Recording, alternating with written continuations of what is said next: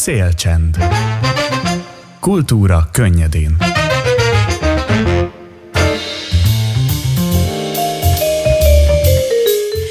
Hát csodaszép napot kívánok mindenkinek, ez itt a Szélcsend, az RDFM-en, én pedig Bugnár Szidi vagyok.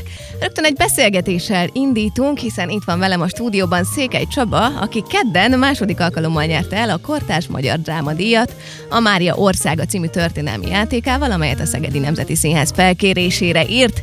Szia Csaba, köszöntelek szeretettel! Szia Szidi, köszöntöm a hallgatókat! Kicsit haza is jöttél, nem csak Marosvásárhelyre, hanem ide az RDFM-hez is, hiszen te itt működtél, hasonló szerepben, mint én most, hiszen ha jól tudom, kulturális műsorod volt? Így van, igen, igen. Csak eh, most a másik oldalon ülök, ugye a vendég oldalon, és én ott ültem a te helyeden annak idején. Ez jó régen volt már, ugye? Ó, igen. Hát amikor még Ugye nekem az volt a célom még 18 éves koromtól, hogy, hogy írjak és írásból éljek meg. És amikor még nem tudtam ebből megélni, akkor többek között rádióztam, többek között RDFM-eztem. Azért jó tudni, hogy, hogy itt voltál hasonló szerepben, engem kicsit megnyugtat. igen, igen, szóval innen, innen aztán bármi lehet belőled. innen aztán. Nos, hát a Mária országát 2022 áprilisában mutatta be a Szegedi Színház Alföldi Robert rendezésében. Beszéljünk egy kicsit kezdetnek a témaválasztásról. Hogyan választ témát egy drámaíró, és kezdjük egy kicsit azzal, hogy a Szegedi Színház részéről pontosan mire érkezett felkérés, és aztán hogyan alakult a témaválasztás. Hát több módja van annak, hogy hogyan választunk témát. Az egyik az, hogy ugye vannak témák, amelyek bennünket érdekelnek, és akkor arról azt megpróbáljuk valamilyen módon megfogni. A másik pedig az, hogy vannak témák, amelyek színházakat érdekelnek, és a színházak arra a témára felkérnek, hogy írjon a drámaíró egy darabot. Most Ennél az e, konkrét esetnél az történt, hogy a Szegedi Színház szeretett volna egy Szegedhez kapcsolódó témában darabot kérni, és azt gondolta, hogy van a Szegedi boszorkányper, ami valamikor, nem tudom, az 1700-as években volt, ha jól emlékszem, mármint így az utolsó, biztos voltak régebb sok-sok boszorkányperek, és tehát így az utolsó magyarországi boszorkányperről legyen egy, egy darab. És akkor Hát ugye nekem magamtól ilyesmi nem jutott volna eszembe, hogy én pont egy, egy szegedi boszorkánypárról írjak, és ugye elkezdtem olvasgatni utána, meg minden, és hát ugye rájöttem olvasgatás közben, hogy ez a téma, ez ugye eléggé beszűkíti a lehetőségeket, mert ugye amikor elmesélünk valamit, elmesélünk egy történetet, akkor nem csak egyszerűen mesélünk, hanem azzal a történettel valamit közvetítünk is. Tehát ha úgy most leegyszerűsítve lehet belőle tanulságot levonni, vagy lehet meglátni mögötte valamit, valami rendszert, hogy így működik a világ, így működnek az emberek. Na és akkor a szegedi boszorkány, meg egyáltalán boszorkányperekben az van, hogy hogy van egy, ugye egy hatalom, van egy autoritás, és vannak ártatlan emberek, akiket üldöznek. És nyilván ártatlanok, hiszen, mint tudjuk, boszorkányok nincsenek. és, és akkor üldözik őket, és meg... Tehát, hogy ugye vannak, tehát, hogy vannak nők, akik boszorkányoknak vallják magukat, meg vannak férjek, akik a feleségüket annak tartják, de hogy úgy, úgy abban az értelemben, ahogy, ahogy az egyház gondolta, úgy nincsenek. Na és akkor, tehát akkor van a hatalom, és van egy ártatlan csoport, és akkor a hatalom üldözi, majd megöli, megöl, megöleti az, azt a csoportot.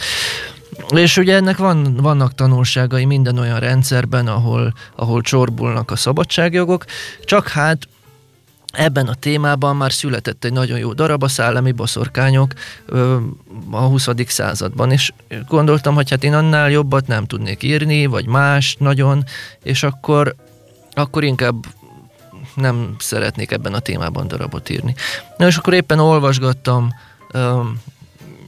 történelmi valami történelmi szövegeket, vagyis hát történelemről szóló szövegeket, és találtam egy érdekes időszakot a magyar történelemben, Ugye arról szólt a szöveg, amit olvastam, hogy ilyen, nem tudom, ilyen viharos szerelmek a magyar történelemben.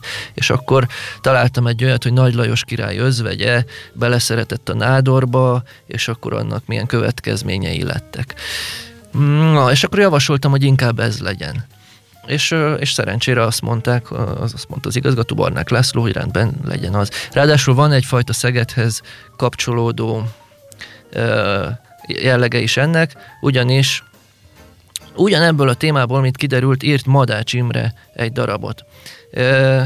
Ugye őt az ember tragédiája szerzőjeként ismerjük, de írt egy, er, ugyanerről egy, egy darabot, viszont nem mutatták be soha. Uh-huh. 18 évesen írta, soha nem mutatták be, de egy átirat készült belőle, annak egy átdolgozása, és azt viszont Szegeden mutatták be. és így kapcsolódik végül is a városhoz. A Madács darab megtalálható, olvastad? E, igen, fönn van a, a, a Mac OS-kán, e, tehát online elérhető. Elkezdtem olvasni, de aztán rájöttem, hogy nem szeretném, hogy befolyásolja, uh-huh. és aztán végül nem, nem olvastam, de tényleg egy ilyen nehézkes, um, súlyos szöveg, ahol ugye magyar urak komolyan beszélgetnek, és hát Ugye mindig, amikor történelmi témához nyúl az ember, akkor, akkor felvetődik a kérdés, hogy milyen irányba, me, hogyan fogja azt meg, és akkor nem szerettem volna, hogy befolyásoljon az, ahogyan Madács értelmezte azokat az eseményeket. Uh-huh. A Földi azt mondja egy a bemutatót megelőző beszélgetésben, hogy ez abszolút történelmi dráma, és hogy óriási kutatás előzte meg nálad az írást. Mesélj egy picit erről a kutatásról. Hát megkerestem mindenféle olyan forrást, ami elérhető volt, ugye megrendeltem könyveket, elolvastam őket, öm, tanulmányokat találtam, amelyek erről a korról szólnak. Mm, hát ugye az ember mondjuk az interneten nézi, akkor, uh, akkor akkor félrevezető dolgokat találhat, és viszont születtek tanulmányok, mondjuk a darab két szereplő, az egyik luxemburgi Zsigmond, a másik pedig Anzsú Mária, és például a közöttük lévő viszonyról, hogy valamiért úgy maradt meg a köztudatban, hogy, hogy hideg volt közöttük a viszony, nem, nem volt szerencsés. Az egyik tanulmány pedig rávilágított, több, több mindennel alátámasztotta, hogy valószínű, hogy éppen ellenkezőleg itt szerelem lehetett, hiszen um, hiszen bár luxemburgi Zsigmond újra nősült, mégis miután meghalt, első felesége Mária mellé temettette magát. No, és még más, más dolgok is voltak, amivel ezt alátámasztották. Hát igen, sokáig tartott ez, a, amíg ugye elolvastam egy csomó mindent erről a korszakról, meg jegyzeteltem, meg minden, és aztán ugye az is sokáig tart, amíg ebből a sok információból az ember kiszűri azt, amire szüksége van uh-huh. a mhm. darabhoz. A Szegedi Nemzeti Színház oldalán pedig az áll, hogy ez egy történelmi bohózat. Most a történelmiségéről beszéltünk egy picit. Mitől bohózat? Hát ez nem az én címkém, mindenféle címkével ellátják. Uh-huh. Szerintem csak egyszerűen csak történelmi dráma, vagy történelmi színmű, vagy valami ilyesmi. A bohózat az, az egy másik műfaj, annak vannak szabályai, nagyon szigorú szabályai, és másképp működik. Picit félrevezető ez így, hogy történelmi bohózat. Azért nevezik ők történelmi bohózatnak, mert nagyon sok humor van benne. Uh-huh. Egyébként kb. mennyi idő alatt született meg ez a dráma? Tehát mennyi időt vett fel nálad a kutatás, és aztán mennyit az írás? Hiszen, ha jól tudom, ez a megrendelés még a járvány előtti időben érkezett, és majd 2022-ben mutatták be. Igen, igen, volt egy volt egy évem megírni, és és akkor időközben jött a, jött a, pá, a pandémia, végül nem tudom, talán másfél év, vagy valami uh-huh. ilyesmi, hát nagyon hosszú idő alatt, tehát hogy egyetlen más darabot sem írtam ilyen sok idő alatt meg, jó sokáig készült. És aztán, igen, de végül is ez annak is köszönhető, hogy Mm. Tehát az van, hogy minél több szereplő van egy darabban, annál hosszabban tart, annál, annál több ideig tart uh-huh. megírni. Tehát mondjuk egy két-három szereplős darabot meg lehet írni mondjuk egy hónap alatt, ha az ember nagyon belevág és csak azzal foglalkozik. Um, itt viszont az volt a színház kérése, hogy ezek és ezek a színészek legyenek benne, és ott ad, kaptam egy listát 20, 21-két színésszel. És um, és akkor kérdeztem, hogy hát ugye lehetne az, hogy mit tudom én, tehát, hogy benne lehetnek, de hogy, hogy úgy, hogy udvarhölgyek is, meg lovagok is, meg mit tudom én, felszolgáló személyzet, meg ilyesmi, úgy ez úgy lehet és nem, nem, az volt a kérés, hogy mindenkinek legyen szöveges fontos szerepe. És hát ugye sok idő eltelt azzal is, hogy kitaláljam, hogy hogy lehet azt megoldani, hogy ilyen sok embernek egy darabban legyen fontos szerepe. No és és akkor ugye miután ez megszületett, hogy akkor az hogyan lehet megcsinálni, akkor ki kellett találni magát a módszert, a, a megírást, hogy akkor, akkor ki mit fog benne csinálni, és, és utána persze meg kellett írni. Te tulajdonképpen főállásban vagy ö, író. Mennyit dolgozol naponta? Vagy ehhez gondolom kell egy nagyon-nagyon komoly ö, beosztás, vagy valami önmenedzsment, hogy ne történjen ön, önkizsákmányolás munkaterén. Hogy, hogy osztod be az idődet? Vagy, vagy van erre valami? Hát ilyen szokás alakult ki, hogy ö, hogy a, reggeli kávézás, meg nyelvleckézés után leülök és, és írok addig, amíg megy, amíg, amíg érzek magamban kedvet, meg erőt, meg ilyesmit hozzá, és nem tudom, ez úgy lehet, hát nagyjából ebédidőig, és akkor úgy jön, tudom én, egy-két órakor ebéd, és aztán utána folytatom, vagy, vagy valamit, vagy ugye nem mindig engedhetem meg magamnak uh-huh. azt, hogy folytassam, mert az embernek még kell ügyeket is intézni, mindenféléket, meg megbeszélések, meg ilyesmik vannak, és de hát úgy naponta mondjuk attól függően milyen közel van a határidő, mondjuk lehet, hogy napi 6 óra, és napi 16 óra munka uh-huh. között valahogy így. Azt is olvastam, hogy a darabnak van egy nagyon-nagyon speciális nyelvezete. Mesélj erről egy picit, hogy hogyan alakítottad ezt az írás során, vagy már a kezdetnél megvolt, hogy, hogy legyen valami speciális mód, ahogyan ezek a, a szereplők beszélnek, vagy ez, ez közben alakult? Uh, hát ugye akkor a hallgatóknak elmondom, hogy ez a darab, először is elmondom, hogy miről szól, hogy jobban meg lehessen érteni, miért van speciális nyelvezete. Tehát ez az 1300-as évek végén játszódik, um, Nagy Lajos királyunk halála után. És ez egy uh, ilyen különleges korszaka volt a magyar történelemnek, mert addig a magyar történelemben még nem volt olyan, hogy nő uralkodjon. Nem is volt Magyarországon ilyen szokás, hogy, hogy, hogy nő bármit örökölhessen. Tehát, hogyha ha mondjuk egy nemes ember meghalt, és nem volt um, nem volt fia, akkor nem a lánya örökölte az összes vagyont, birtokot, várat, mit tudom én, hanem a legközelebbi férfi rokon. Ilyen, hogy, magyar, hogy nő örököljön, ilyen Magyarországon nem volt, és ezt, ezt az Anzsuk vezették be, Károly Róbert, majd aztán Lajos megerősítette. És azt csinálták, hogy úgymond hivatalosan ezzel a szóval, hogy fiúsították a, a lányokat, tehát jogilag fiút csináltak belőlük. És Nagy Lajosnak sem, sem született fia, hanem három lánya volt, az egyik meghalt, maradt két lány, és, és a, az idősebbik lányát, Máriát fiúsította, és meghagyta, hogy ő legyen a Magyarország királya, és az ő férje legyen Luxemburgi Zsigmond, aki majd társuralkodóként részt vesz az ország kormányzásában.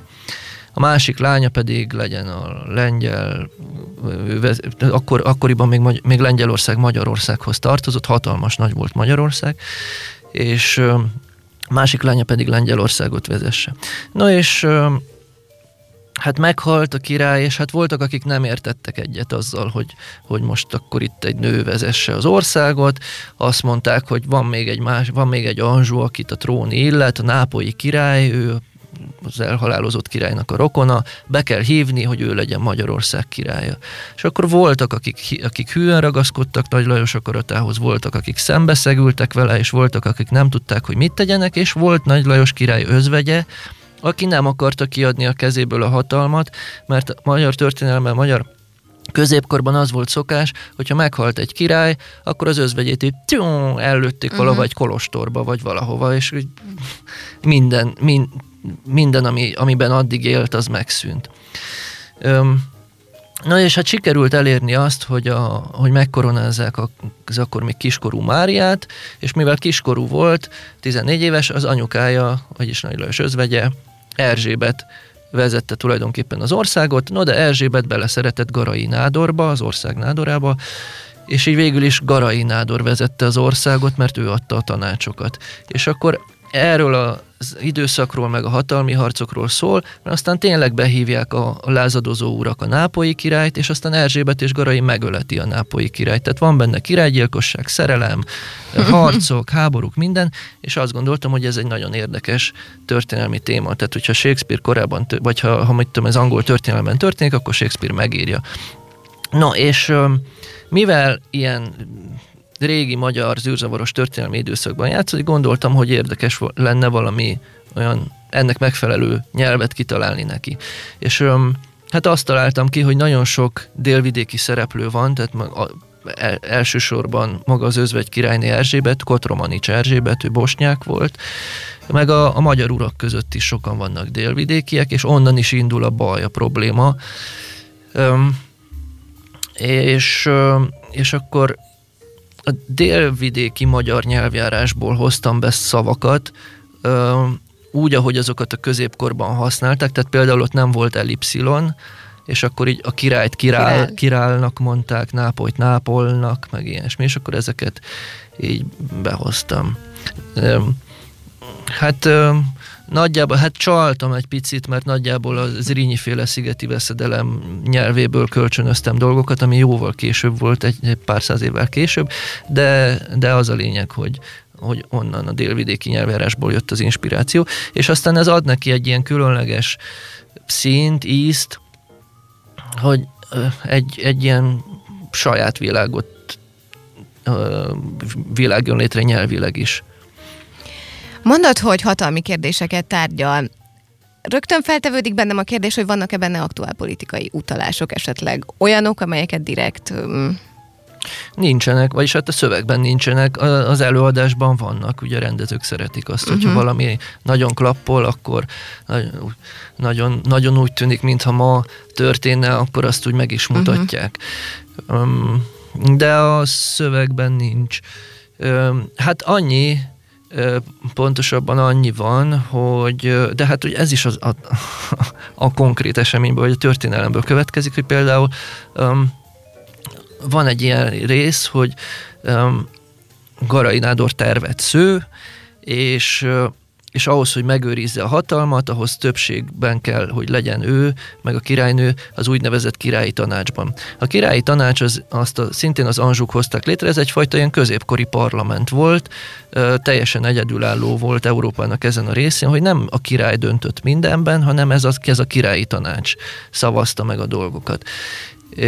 Egyfajta ilyen középkori kvázi demokrácia és, és ott is többségben kellett lenni ahhoz, hogy a király akarata érvényesüljön, és, és akkor így Garai el, el így kitalálja, hogy hogyan lehet kétharmaddal kormányozni, ugye azt mondja, hogy akkor így, és akkor már kétharmados többségben legyünk, és kétharmaddal pedig már végan lehet kormányozni, ezt tapasztalatból mondom.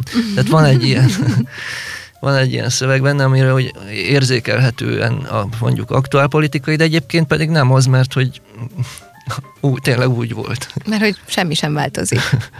Igen.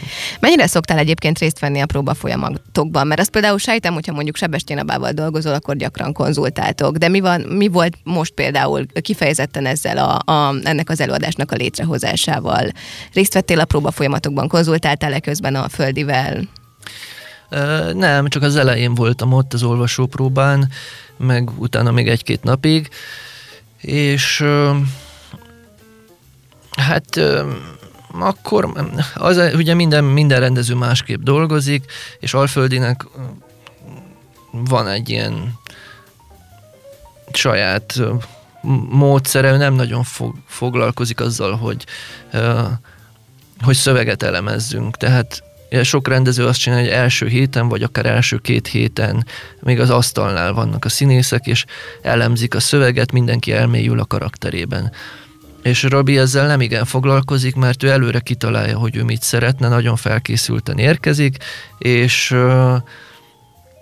és már más, második nap felrakja a színpad, már elkezdi a rendelkező próbát, és már a színpadon próbálnak, és, és elmondja, hogy ki honnan, honnan jön, és mit csinál, és ezt hogyan kell, hogyan mond, és akkor erősebben mond, és ide menj, oda menj, tehát ott már, már folyik a rendelkezés, és szerintem jóval a bemutató előtt elkészülnek az ő előadásai.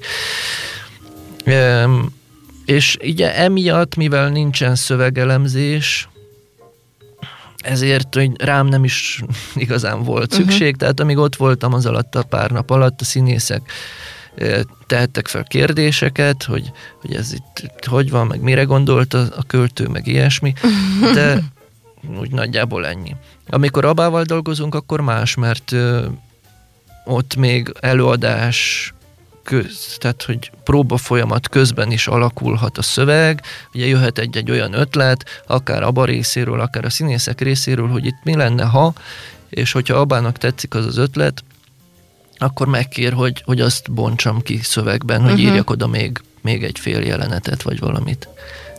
Mivel ez a szövegfelkérés alapján született, te tudtad, hogy milyen a társulat, és kikre írod a szöveget. Könnyít ez az írás folyamatán? Ö, igen, az, hogyha ha az ember tudja, hogy, hogy kikre írja, igen. De most, hát itt a Szegedi Társulatot én nem ismertem. Az a helyzet, hogy talán három vagy négy színészt uh-huh. ismertem, akiket láttam előadásokban vagy filmen, de a többieket nem, és akkor így kép alapján tulajdonképpen írtam.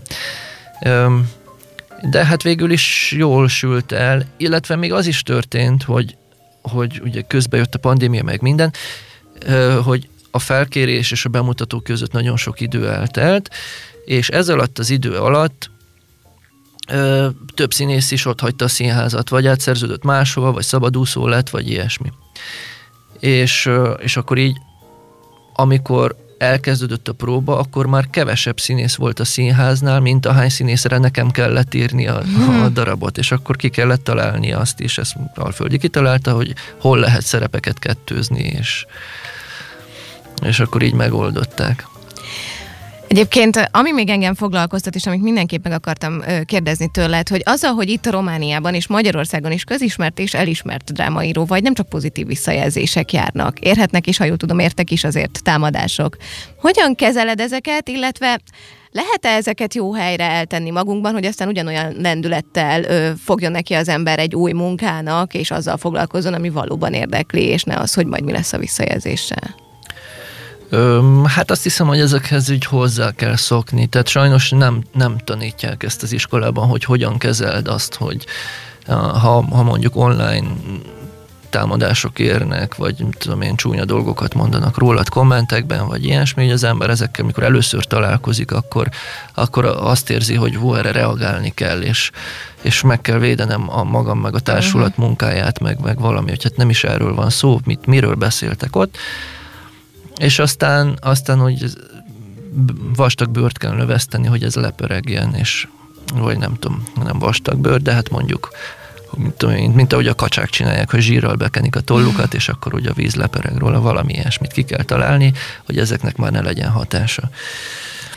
De ez hát- azért kell idő, gondolom, hogy az emberben ez kialakuljon, vagy... vagy... Igen, igen, sajnos, igen, mert eleinte még olyan bántó, meg, meg rosszul esik, és és hát mondom, hogy, hogy az, ember azt érzi, hogy, hogy ez most egy, egy vita helyzet, és akkor itt vissza kell nekem valamit vágnom, tehát hogy vit, meg kell védenem a saját álláspontomat, meg helyzetemet, de aztán rájössz, hogy ez nem vita, tehát az interneten igazából nincsenek viták, csak mindenki mondja a magáét, és hogy egyszerűen csak az emberek kiadják a frusztrációikat, olyan ez, mint a, a nem tudom, mint akinek otthon van egy boxzsákja a pincébe, és akkor lemegy és elkezdi azt püfölni, csak itt nem az van, le, leül a gép elé, és akkor mindenkire minden csúnyát mond, éppen szembe jön vele az interneten, és akkor oda kommentel valami, valami csúnyát. No, hát ugye ezek, de egyébként meg mm, ezeknek ugye nincs, nincs különösebb jelentősége sem, meg, meg hatása sem, meg nem is veszélyesek. Um, hát nekem ugye, ami veszélyesnek mondható volt ez a, ez a Sepsi Szentgyörgyi Színház, Sepsi Szentgyörgyi Román Színház előadásán előadása körül született dolog volt, amikor, amikor megjelent egy tüntető tömeg a színházban, és ilyen lincs hangulat alakult ki, és keresték a drámaírót, hogy mit tudom én, de az meg, meg tehát az is egy olyan dolog, hogy, hogy a tudatlanságból fakadó, uh-huh. ugye nem tudták, hogy nem fog, mivel nem volt még bemutatva, aznap volt a bemutató, nem tudták, hogy miről szól az előadás, és feltételezték, hogy, hogy egy magyar drámaíró csak gúnyt tűzhet Románia történelméből, és ezért jöttek engem megbüntetni, meg a színházban tiltakozni, meg ilyesmi. No, szóval ilyen butaságok. Igen, más meg nem is tudom. Nem, Ugye, ami online történik, azt már nem is nagyon nevezném támadásnak, egyszerűen csak... Hát meg most ez már egy egész, ez egy egész rendszer, meg, meg állandóan mindenki támadásért az online felületeken, aki kicsit is köztudatban van, szóval, hogy az, arra szerintem nincs recept, hogy ezt hogyan kell kezelni. Igen, valószínű, hogy ez így, ez így természetes, de hát már csak azért sem érdemes ezzel foglalkozni, mert hogy sokkal, a, a szeretet a sokkal nagyobb. Tehát uh-huh. az, amit, ami pozitívat kapok internetes felületen is, az messze erősebb és nagyobb, mint, mint az a pár rossz indulatú komment. Te egyébként az egyetemen kezdted el megírni a Bánya trilógiának az első részét egy műhely munka kereteiben, hogyha jól tudom, és pont most a műsor előtt láttam, hogy, hogy a Marosvásárhelyi Művészet Egyetem megint meghirdette a drámapályát, ahol két kategóriában lehet nevezni fiataloknak, és kicsit az fogalmazódott meg bennem, hogy, hogy olyan szívesen megkérdezném tőled, hogy nyilván nincs recept a sikerre, de hogy, hogy tanácsolnál valamit a fiataloknak, hogy hogyan találják meg a saját hangukat, vagy, vagy van erre valami, valami meglátásod? Hát gyors recept nincs, ez egy ilyen elég hosszú folyamat, amíg az ember megtalálja a saját hangját. Szerintem kísérletezni kell olyan dolgokkal, amiket szeretsz olvasni, vagy szeretsz látni, és hogy abban a, a, a ezekben, ezekben elmélyülni, a, tudom, új gyakorlatokat, szövegimprovizációkat végezni, vagy bármi. Öm, például nemrég láttam, nemrég tegnap láttam a Kultúrcsepp című műsorban Csiki Boldizsárral készült beszélgetést, és ő mondta, hogy, hogy, hogy neki kellett improvizálni, vagy hát ő jó volt ebben, hogy mondjuk Schumann vagy Beethoven modorában kitalálni egy olyan etűdött, vagy valamit, tehát mintha, mintha Beethoven szimfóniájának egy, egy, egy lassú tétele lenne, és akkor azt úgy eljátszani zongorán. És uh, szerintem ez írásban is jó, ez a gyakorlat, hogy um, mondjuk valakinek tetszik, tudom én, standál, és akkor az ő, az ő stílusában megírni egy, egy fejezet, egy, egy nem uh-huh. létező részt a vörös és feketéből, vagy valami ilyesmi, és ebből aztán kialakulhat valami. Kicsit térjünk vissza a, a díjadra. Ugyanis három éve, 2020-ban ugyanezt a kitüntetést a tíz című drámáért kaptad meg, amit a Radnóti Színházban mutattak be Sebestyén Abba rendezésében, és amelyben a tíz parancsolatot dolgozott fel tíz emberi történetben. Azóta a tíz is hatalmas utat járt be. Mesélj egy picit arról is, és ebben az esetben is kicsit térjünk ki a témaválasztásra, és aztán arra, hogy pontosan hol is mutatták már be a tízet. Hát legelőször a, a legkorábbi verzióját a, a, a Nagyszebeni színházban. A Szebeni Román Színház felkérte Radunika rendezőt, hogy készítsen egy darabot, vagy készítsen egy előadást, valami olyasmi, hogy korunk viszonya a valláshoz, vagy nem tudom pontosan. Tehát, hogy hol, hol, hogy áll a ma embere a vallás kérdésével, Isten kérdésével és Rádu engem kért fel, hogy írjam meg a szöveget. És ez kezdetben teljesen másképp nézett volna ki ez a munka, interjúznunk kellett volna, az volt a terv, hogy megnézzük, hogy hogy az iskolában hogy állunk ezzel, hogy a, a vallásoktatásnak például van-e valami eredménye, vagy bármilyen, vagy mi, milyen hatása van, akkor milyen egy átlagos romániai családban a, az istenkép, a vallás, akkor több, több családot meginterjúvolnánk, mit gondolnak erről maguk a papok, meg stb. Csak hogy nagyon kevés, kiderült, hogy nagyon kevés idő van erre, tehát nem maradt már idő se interjúkra, se semmire, és akkor arra gondoltunk, hogy valami más, valonnan máshonnan fogjuk meg ezt a témát. És mi legyen, mi legyen? Kérdeztem, mi lenne, hogyha írnék mondjuk a hétfő bűnről, vagy ilyesmi, és kérdeztem, hogy hát hány, hány színészünk is van, erre az előadásra, és mondta, hogy tíz. Na, hát akkor legyen a tíz parancsolat. És akkor, igen, akkor elkezdtem gondolkodni, hogy a tíz parancsolat kapcsán milyen előadást készíthetnénk, milyen szöveget lehet erre írni, és akkor kitaláltam azt, hogy legyen az, hogy minden szereplő elköveti valamelyik valamilyen módon a tíz parancsolat egyik, illetve megszegi valamelyik parancsolatot, tehát hogy valamilyen módon bűnt követel, de hogy mai formában, hogy ezek ma játszódnak ezek a történetek.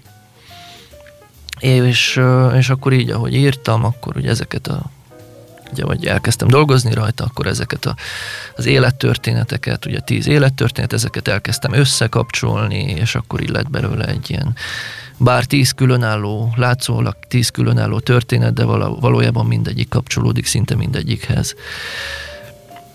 Na igen, és akkor ezt, ezt átdolgoztam magyar viszonyokra, vagy magyar, kibővítettem, egy picit átírtam uh-huh. helyenként, és akkor ezt mutatta be a Radnóti Színház Sebestyén Daba rendezésében.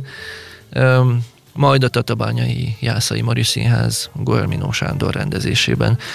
Úgyhogy most Magyarországon ezen a két helyen megy a Radnóti Színházban és a Tatabányaiban. Muszáj rákérdeznem. Tavaly a Mária Országa bemutató előtt egy interjúban Alföldi mondott egy ilyet, hogy a tíz című darabot megvette az egyik legnagyobb műsorszolgáltató amerikai cégos sorozatot csináljon belőle. Azt is hozzátette Alföldi, hogy ezt majd Csaba elmondja, de nem találtam arról semmit, hogy végül erre válaszoltál-e valahol. Ah, igen, hát én ezt már a Robival azóta megbeszéltem, hogy kicsit elszaladt a szája. egy fél információt picit kiszínezett, tehát egyszerűen csak elmondtam nekünk, kérdezte, hogy mivel ez még akkor volt, mielőtt elkezdtük volna próbát, meg mit tudom én, és kérdezte, hogy, hogy mit csinálok éppen, és mondtam, hogy valamiféle szinopszis próbálok írni, mert itt producerek megkerestek azzal, hogy, um, hogy jó lenne, ha, ha egy filmet vagy sorozatot készítenénk a, a tízből, és, um, és hát csak elkezdődött valami, hogy um, hogy akkor ezt hol kéne megcsinálni, hogy Magyarországon, magyar viszonyok között, vagy Amerikában, és akkor megpróbáltak így együttműködést valahogy, mit tudom én, jövőbeli tervek között szerepel, hogy együttműköd, szerepelt, hogy együttműködés akar HBO-val, vagy Netflix-el, vagy ilyesmivel. Azt már egy amerikai producer aki bejött a képbe, ő, ő mondta ezt, volt egy ilyen megbeszélés.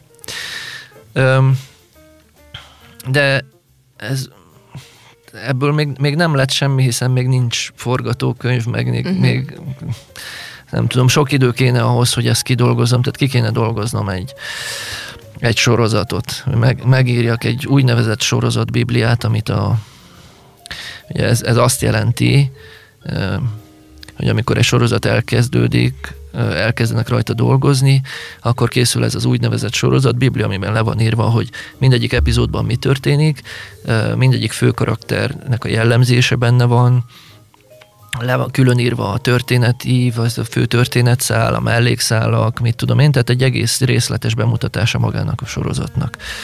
És ehhez nagyon sok idő kellene, hogy én ezt egyedül megcsináljam, és most hát elég el vagyok látva munkákkal, és nem tudom, hogy ez mikor fog megvalósulni. De ha megvalósul, akkor esetleg szóba jöhet ez a, az amerikai dolog, de hát nem tudom még. Minden esetre ugye Robi elhamarkodta ezt a nyilatkozatot.